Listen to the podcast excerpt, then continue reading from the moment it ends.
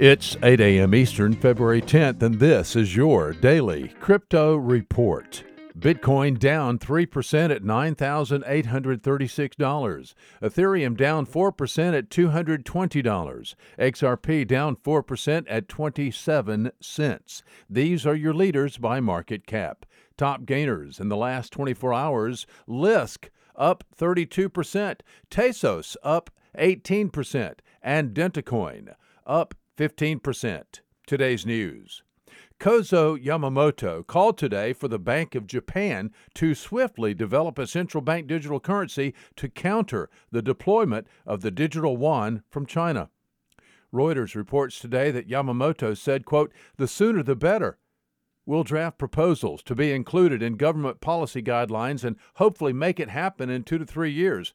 If each country manages to control flows of money with their own digital currencies, that could prevent a big swing at a time of crisis and stabilize their own economy, unquote. Yamamoto pointedly ignored market based forces and looked to government to solve any future problem.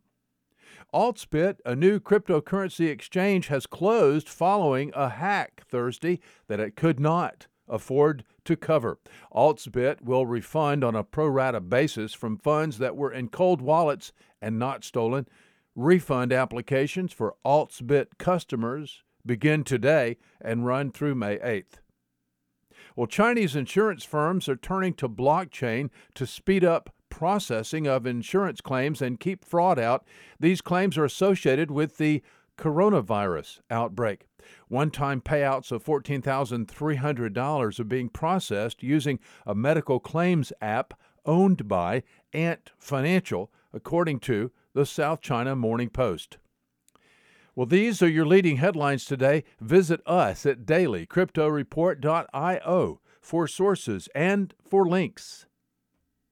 Find us on social media. Add us to your Alexa flash briefing and listen to us everywhere you podcast under Daily Crypto Report.